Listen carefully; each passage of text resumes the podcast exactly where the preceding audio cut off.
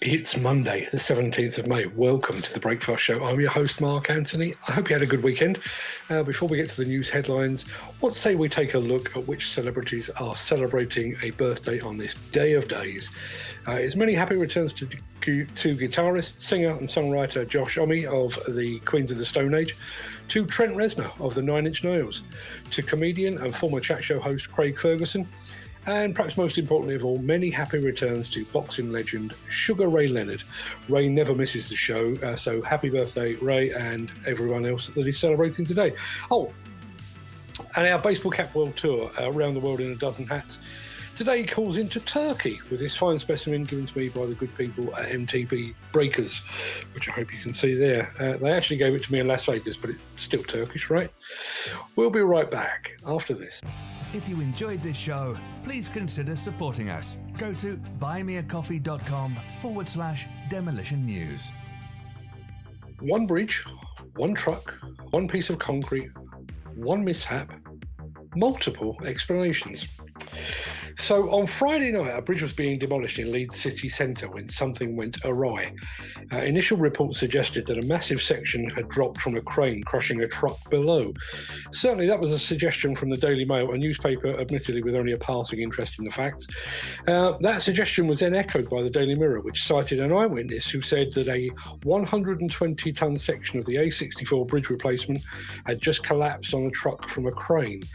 Quite how they knew the precise weight of the concrete span is anyone's guess. Um, however, there has been uh, since been some online speculation that the concrete section was already on the truck and that it somehow slipped off. I guess the true cause will emerge in the fullness of time. Uh, we, we do know that the main contractor on the job was Balfour Beatty, but we're yet to confirm the name of the demolition contractor involved. If anyone knows and would like to share that information, please get in touch. Uh, whatever the cause, and whoever the company, uh, engineers will now have to remove a massive chunk of concrete from the highway and will likely face penalty charges while they do so, which is always a cheery way to start the week.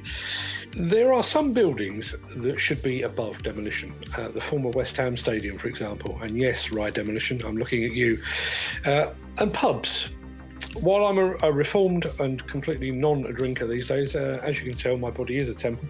Uh, I have no personal association with or need for pubs, but they are an important part um, of any local community. Probably like a church, but with fewer rules and hopefully with a bit more atmosphere. However, even pubs do eventually reach their sell-by date, and when they do, they need to be removed. Pubs like the one in Stanground in Peterborough, for, for example, uh, client Alpha Kindergarten has plans to bring a new nursery to the children of Stanground, but first, a demolition contractor, a Puritan one perhaps, uh, is required to remove the pub that currently sits on the site. You can find out more about this project lead and many more just like it over at buildersconference.co.uk. Well, that just about wraps up the show for today, but I guess I probably need to address the elephant in the room, which is the easing of lockdown restrictions here in the UK. That lockdown largely ends today. Um, so, where does that leave this show? Um, well, to put it very simply, it leaves it precisely where it is today and where it was on Friday and where it's been for the last 59 shows, 58 shows. I can't actually remember. Most of our viewers were awarded key worker status during the first lockdown. They, or should I say you, have worked throughout the pandemic and, and you yet you still found the time to tune in and to take part and to contribute. That's precisely why this show airs at 10 o'clock in the morning to coincide with the traditional mid morning break on, on most uh, UK construction and demolition sites. Also, while I still consider myself first and foremost a writer, and while I still get a kick from seeing my name in print, the feedback and the interaction that I get from a live show like this is irreplaceable. So we're going nowhere. Yes, I would like to think uh, we can start bringing you more of our own footage as we get, actually get out on sites ourselves. And yes, that might mean that we might have to pre record one or two shows as we go along because I won't actually be here to present them. But this show continues to attract new viewers with each new episode. Um, we've got several new sponsors about to come on board to help support the show and to help take it to the next level. So, so long as you're here, we'll be here. Um, so enjoy lockdown easing day. Let's hope this one lasts. And we'll see you the same time, same place on the morrow. In the meantime, stay safe. Have a great day, everyone. Uh, if you are going to the pub or if you are going to the restaurant, have a great time. Look after yourselves. Take care of yourself, your family, your friends, and your colleagues.